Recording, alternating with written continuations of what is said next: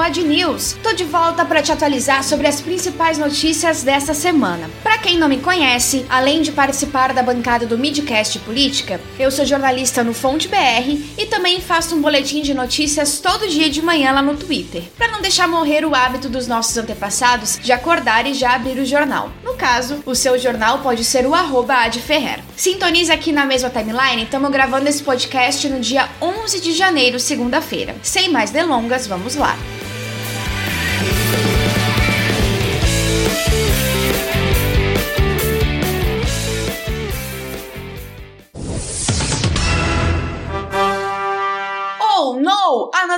Abuse of presidential power. Pois é, eu já vou pular direto para as vergonhas internacionais, porque que semana para se cobrir política internacional, galera! Eu avisei no podcast passado que os últimos dias de Donald Trump iam ser difíceis. E por mais que a gente tinha uma ideia de que o dia 6 seria realmente muito difícil, ninguém imaginou que o futuro ex-presidente dos Estados Unidos ia tentar um golpe. O que aconteceu, na verdade, foi uma insurreição, ou seja, ato de se rebelar contra a ordem estabelecida. Mas para além do conceito, além do debate se foi tentativa de golpe ou não, o fato é: pessoas adentraram o Capitólio de forma violenta com o objetivo de sequestrar os congressistas e impedir a certificação da eleição de Joe Biden. Um terrorista foi flagrado com, até com aqueles zip ties que a polícia usa para algemar quando não tem algemas reais. E agora, por mais que falte muito pouco para que Donald Trump saia da Casa Branca, ele deve enfrentar processos para que ele nunca mais tente se eleger a algum cargo público. No meio de tudo isso, as redes sociais finalmente perceberam seu papel na desgraça política em que o mundo se meteu. Mas já foi meio tarde, cinco pessoas já tinham morrido no ataque. Os terroristas então fugiram pro Parler, que foi derrubado agora pela manhã. Agora eles estão no Gab, organizando outros ataques, inclusive na sede do Twitter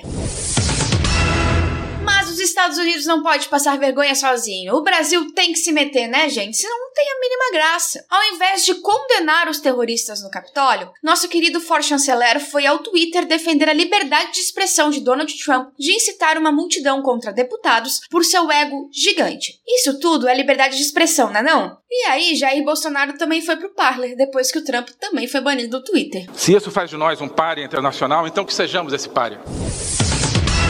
Guerra da vacina. No Reino Unido, até a rainha e o marido já se vacinaram. E eu queria estar aqui dizendo que finalmente acabou a guerra da vacina no Brasil. Mas é ser muito positivo para 2021 ou 2020.2. Essa semana, o general Pazuello fez uma coletiva para falar sobre vacinação. A data, ninguém falou. Por quem começa as aplicações, por qual grupo a gente vai começar? Também não. Mas ele achou de bom tom dizer para a imprensa o que ela deve ou não fazer. Já que ele pode dar pitaco na minha profissão? Vou dar na dele também. Faz algo de concreto, meu querido. Que tem gente morrendo e gente trancada em casa há 10 meses. A gente não aguenta mais, meu amor. Enquanto Pazuello faz o que ninguém pediu, o Instituto Butantan e a Fiocruz entraram com pedido de uso emergencial de suas vacinas. Ouviremos agora as palavras do ministro de Estado da Saúde, Eduardo Pazuello.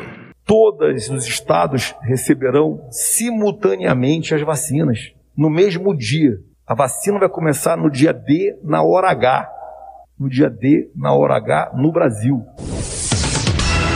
A pandemia ainda não acabou, porra! A gente tá tão mal, mas tão mal, que não conseguimos identificar nossas próprias mutações do vírus. Há algumas semanas identificamos uma no Rio de Janeiro, mas essa semana o Japão identificou uma nova variante em quatro passageiros que saíram de Manaus. E falar em Manaus, a cidade registrou 144 enterros entre domingo e segunda, um recorde para a cidade, desde o início da pandemia. E o estado de Manaus também está pedindo ajuda por estoque baixo de oxigênio. Após cinco meses, superamos a marca de mil mortes pela doença na média móvel. E como se não bastasse, temos Enem nesse fim de semana e o Ministério da Educação está irredutível em adiar novamente a prova. Tudo isso e o ministro do Turismo celebrando a superlotação nas praias do país. Claro, dando trabalho pro cara da logística, o ministro Pazuello, organizando realizar todos esses enterros. E esse pessoal que está nas praias, nos litorais, ao voltar para suas cidades, muito provavelmente vão voltar doentes. E aí o colapso vai ser eminente, principalmente nas cidadezinhas do interior. Mas falando mais sério ainda do que a morte, vocês não se sentem mal em dar felicidade para alguém desse governo? Deixem os bolsonaristas putos, fiquem em casa, se cuidem e a gente se vê na semana que vem.